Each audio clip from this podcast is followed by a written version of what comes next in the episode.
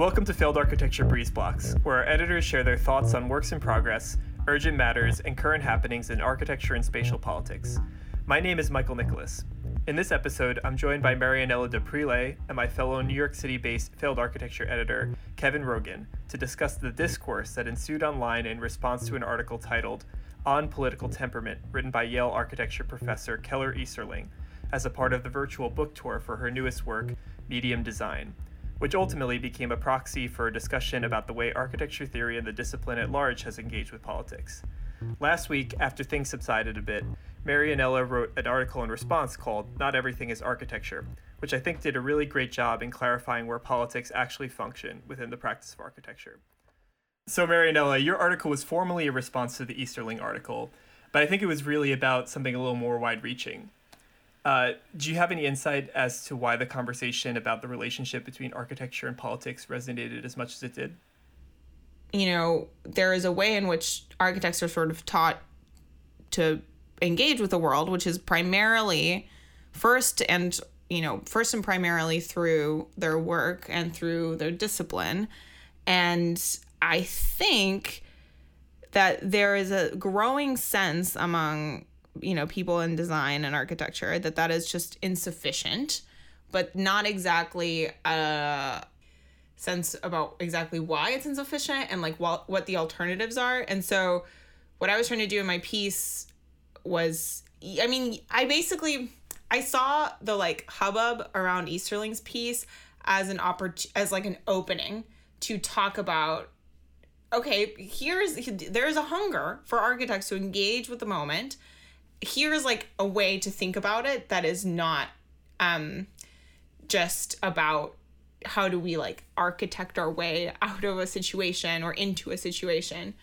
Um and i think it was you know i think it was i think it was resonant one because people had been paying a, a lot of attention to the to the article to Easterling's piece to begin with. You know, it was like that one clip from it was like making the rounds on Twitter. People were defending her, people were attacking her, et cetera, et cetera. So it was like hubbub already. And so people were already paying attention. I knew that whatever I wrote, people were going to pay attention to because that's what they had been doing for however many hours 72 hours. And I think, and I think, you know, it was also, it was also resonant because I think it, I didn't, I didn't try to do like a point by point, you know, re- rebuttal of her argument, I tried to identify what I thought her argument was a symptom of and provide some alternatives. Well, not to do a point by point rebuttal, um, I do want to read a short clip from that article, um, and maybe we can talk a little bit about like uh, this type of writing, maybe what this means a little bit.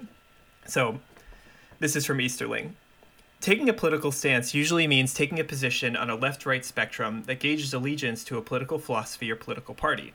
But what if political stances were also placed on a spectrum that gauged their temperament, the degree of violence they induced? A political stance, whether its content or philosophy, can result in authoritarian concentrations of power. Any political stance can exacerbate tense and competitive binaries. The content of these left right philosophies perhaps tells us very little and maybe the entire left right apparatus is a vestige of the modern Enlightenment mind. A set of philosophies and habits cobbled together to replace the certainty of a god, but maintaining a quest for ide- ideational monotheism and a Manichaean binary struggle between oppositions. Sorry, it's like it's tough to even get through this because it is kind of silly, too. I mean, to say that like the content doesn't tell us much. I'm sorry, what? but like, I think there's something to be said here. It's like, what purpose does this kind of writing serve? Yeah, I mean, like I said, I I do think that like there is like a pressure to engage with a political moment and a, and a, like a dearth of of intradisciplinary options to do that.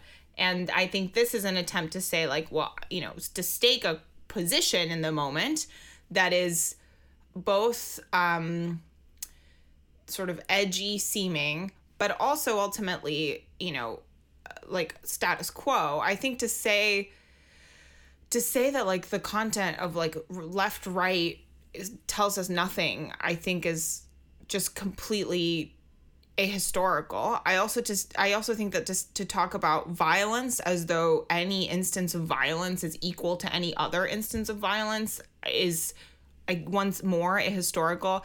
I was trying to remember earlier if she makes explicit reference to Black Lives Matter or not, but I think you know even if she doesn't, I think the like that's sort of the sub the subtext and and to equate uh an uprising in response to the murder of a man by the police, which which I, I say in, in the, the piece that I wrote, which that's state sanctioned violence. To equate an uprising against that, that is also in many ways an uprising against centuries of violence committed against black people specifically in this country in the service of of upholding capitalism. To equate those two things, I think it's just completely ahistorical. Um, I mean, there's one side that has power to carry out violence, and that is like that is in fact their mandate. That is their job is to carry out violence. And then there's one side who's trying to save their goddamn lives. So again, so I think it's ahistorical, and I think it's also, um, the obfuscation and the like. I mean, this is not even the most, in fact, the clearest paragraph in the whole piece because it doesn't. I think that's before like the part about bugs and like sugar and whatever the other Oh, lumpy. yeah. Oh, um, lumpy. Yeah, and I think, and I think the obfuscation is like a purposeful, like, uh, it's a way to to smuggle in a, a, a politics, a philosophy that like tries to engage with politics, tries to say like, you know, we can kind of look or act transgressive, but at the end of the day is about upholding the status quo through this parallel insistence that we should we are actually just thinking about things in the wrong way. Kevin, you were the only one out of the three of us who's read Medium Design. Was this just a bad representation of her political philosophy? Is this something that's kind of explored further in the book? Um, I, I cannot overstate how much this uh, this piece in Double Negative on political temperament actually pulls back from from the heights that the book goes to. So for for example, and I don't know, see, I th- I think Easterling may be doing herself a massive favor by keeping it short, um, because in the book, again, there's no explicit reference really to. Well, it's very weird because there's no explicit reference to the political, and I think part of how she pulls that off is by constantly referring to the political, but it's in this very strange way, which is, like as you said, always in terms of like superbugs. Uh, her favorite favorite phrase is binaries and loops. So basically, the political for her is strictly the ideological, and and not even really. It's very strange because that sort of standpoint gets rid of the actions of states and of institutional power in general to the point where she can say that i mean and and so by doing that that violence that you you mentioned and like you know bring to the fore does not exist because there's no actor to actually persecute it like you can't have a a class war if there is nothing on one side. Um, and the funny thing is, she removes the side that's in in power, um, and so, and that what that also does is it backs her into extremely funny and like just really fucking depressing, like sort of vignettes where she pretends or she backdates medium design and claims that Rosa Parks is a medium designer. Um, and so I it it's it's unbelievably offensive, um, and I, I really I really can't overstate it overstate to the degree which it is. So I'm just going to read a really brief, quick thing, um, just a, a little tiny blurb. Um, so while it took just as much courage, Parks activated an undeclared urban disposition, and she shifted this potential in the spatio-political matrix to break a loop without intensifying a dangerous binary. So in in Easterling speak, what that means is basically the binary in in question is centuries of racist state violence versus um, a few hundred, few thousand uh, local um, civil rights protesters. And Parks's major contribution is to not actually respond to that pre-existing violence because in the Easterling verse, that violence does not exist. And that's just one example. Um, just really quickly, the, some of the other good examples of medium designers are UN Habitat, um, people that make autonomous vehicles, um, s- stuff like that. So you you really got to see it to believe it. So what I would like to know is why is it worthwhile to develop this theory? Great question because and and the sort of blind spot to power also has the very very convenient thing of she can say stuff like oh the designer has to be the parent in the room. Oh the designer is the person playing pool. It's the person who's trying to train their dog blah blah blah blah. But like what is never addressed is the fact that a designers don't actually occupy that place mm-hmm. if we expand these metaphors to a s- social level and B, if they did, they'd have to be at the head of either states or massive global organizations like UN Habitat. But the the it never it just never comes up, and so like it, it's just a it's a fable. It's like a it's like returns actually, funnily enough, to I, she like talks shit on the Enlightenment all the time, but she turn returns exactly to like the very sort of first ideals of the Enlightenment and like Comte and the French sociologists who say that we need like a society run by engineers. Just for her, it's a, a society run by medium designers. but she she's too she's too wishy washy to just say it. Yeah, I mean, I would just Kevin, as you were talking just now, what I started thinking about was like, I and I say this in the piece too that I don't think Easterling is fundamentally interested in understanding how the world works as much as he's she is interested in uh, a projection of some theory onto the world for what purpose like i asked before it is actually unclear to me what the purpose is. I would love to know from her what she thinks this work that she is doing is doing. Without that without that knowledge what i think happens is that architecture the the the, the um, design of architecture is a projection. Is actually literally a projection and physically a projection and metaphorically a projection. And and if you go to architecture school um, i was trained as an architect um, you that's how you learn to to do things. You learn um, you learn to to, to project from a, a vision that you might have. And also you learn that like in order to get there you can kind of take you can borrow things you can splice things together you can collage you can make references to all kinds of anything goes you know um in in that um in design school um and often in actual design practice. Um and then so that mode of working i think gets grafted onto um uh, an engagement with theory or with politics or with history um, but it just doesn't work because the facts of history are not i mean maybe easterling would disagree with this but i think the facts of history are not rearrangeable um, Oh, funnily enough, if I may, just really quick, she refers to historians as a discipline playing chess with their pet concepts. So she would actually say, um, I think precisely that history is essentially meaningless. So I guess like one motif that reoccurs among this type of work, and especially in Easterling, based on what Kevin you've said about medium design in this article, is a general skepticism towards, or even an outright dismissal of movement politics. And like the practice of architecture is like typically conceived as a solitary task, as you said.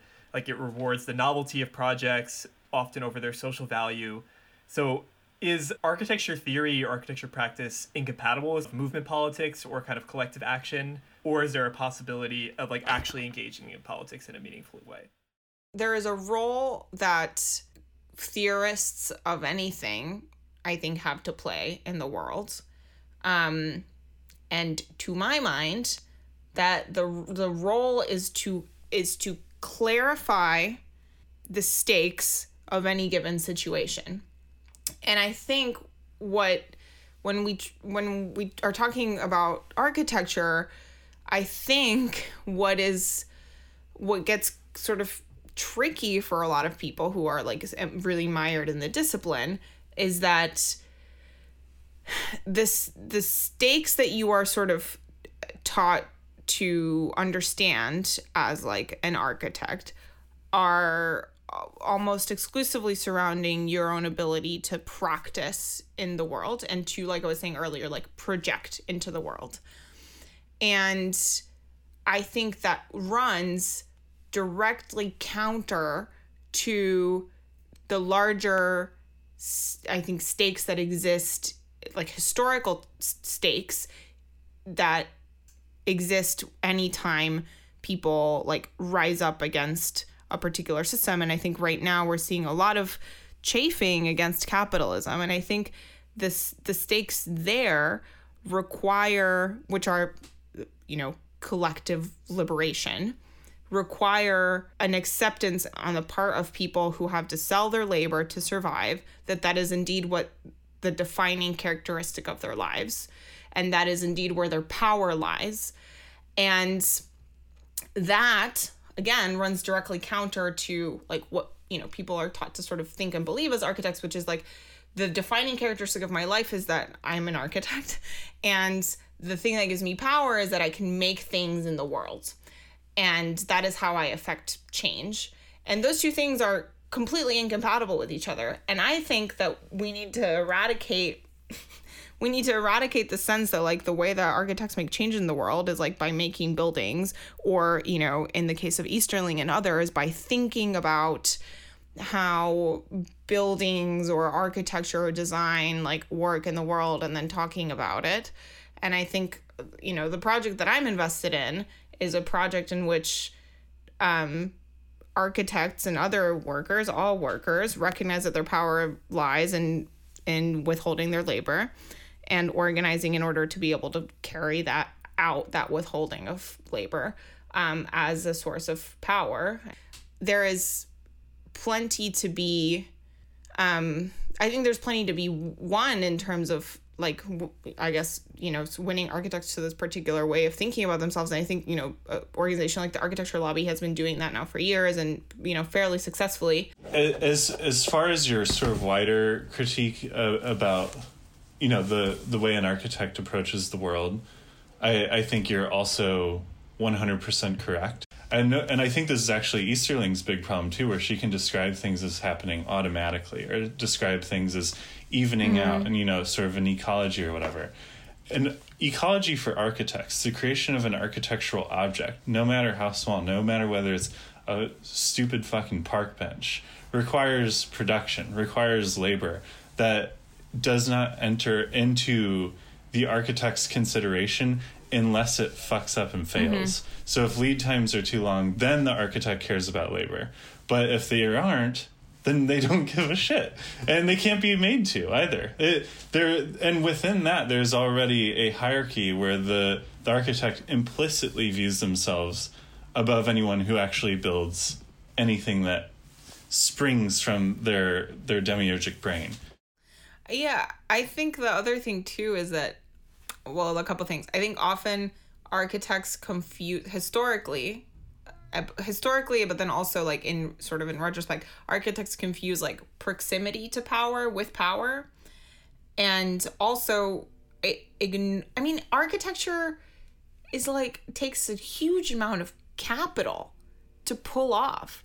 So already we're talking about um uh, a, a discipline and, a, and, a, and an act or an intervention in the world, whatever, that, um, you know, unless you are somehow independently wealthy and, but even then, like, is in, is inherently and necessarily bound up with um like like bound up with and like servile to like existing power structures in the world.